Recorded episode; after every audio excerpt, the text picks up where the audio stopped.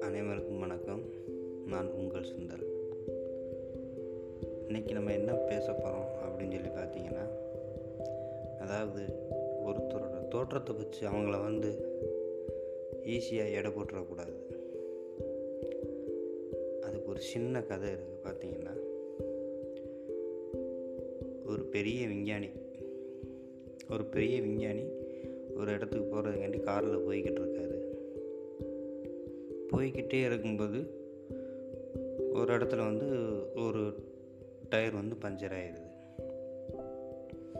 என்ன நடந்து போனாலும் இன்னும் ரொம்ப தூரம் இருக்குது ஊருக்குள்ளே போகிறதுக்கு டயர் பஞ்சர் ஆகி போச்சு அப்படின்னு சுத்தம் முத்தம் பார்க்குறாரு யாராச்சும் வந்தால் கரெக்டாக சொல்லுவோம் அப்படின்னு. ஆனால் கண்ணு கட்டுற தூரம் வரைக்கும் யாரும் வரல. சரி நம்மளே கலத்துவோம் அப்படின்ட்டு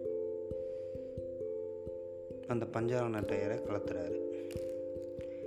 கலட்டிட்டு நிமிர்ந்து எந்திரிக்கும் போது பார்த்தீங்கன்னா அந்த கையில் வச்சுருந்த நாலு நட்டு நழுவி உருண்டு போய் பக்கத்தில் இருக்க சாக்கடைக்குள்ளே விழுந்துருது.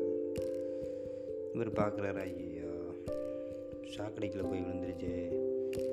இதை எப்படி எடுக்கிறது அப்படின்னு சொல்லி யோசிச்சுக்கிட்டே நின்றுக்கிட்டே இருக்காரு. அப்போ அங்கிட்டிருந்து ஒரு பிச்சைக்காரன் வரான். இந்த விஞ்ஞானி மனசுக்குள்ளே ஒரு எண்ணம். ஆஹா இந்த வேலையை செய்கிறதுக்கு இவன் தான் ஒரு சரியான ஆள். இவனை சொல்லி எடுக்க சொல்லுவோம். இவன்கிட்ட சொல்லி எடுக்க சொல்லுவோம் அப்படின்ட்டு அந்த பிச்சைக்காரனை கூப்பிட்றாரு. இங்கே வாப்பா.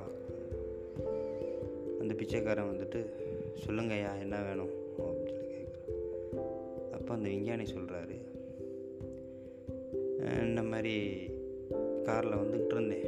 டயர் பஞ்சர் ஆயிடுச்சு சரி டயர் மாற்றுவோம் அப்படின்னு சொல்லி நட்டெல்லாம் கழட்டிட்டு எந்திரிக்கும் போது கையிலேருந்து நட்டு நழுவி இந்த சாக்கடைகள் உள்ளே விழுந்துருச்சு. அதை நீ எடுத்து கொடு. எடுத்து கொடுத்தேன்னா நான் உனக்கு காசு தரேன். அதை எடுக்க முடியாது தான் நின்றுக்கிட்டே இருக்கேன். அப்படின்னு சொல்லி சொல்கிறாரு அப்போ அந்த பிச்சைக்காரன் சொல்கிறேன் இதுக்கு எதுக்கு இவ்வளோ நேரம் வேஸ்ட் பண்ணிக்கிறீங்க? மிச்சம் மூணு வீல் இருக்குங்களாங்கய்யா?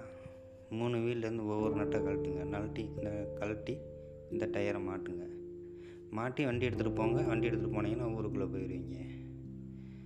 அப்படின்னு சொல்லி ஈஸியாக சொல்லிட்டு அம்பட்டு போயிடுறான்.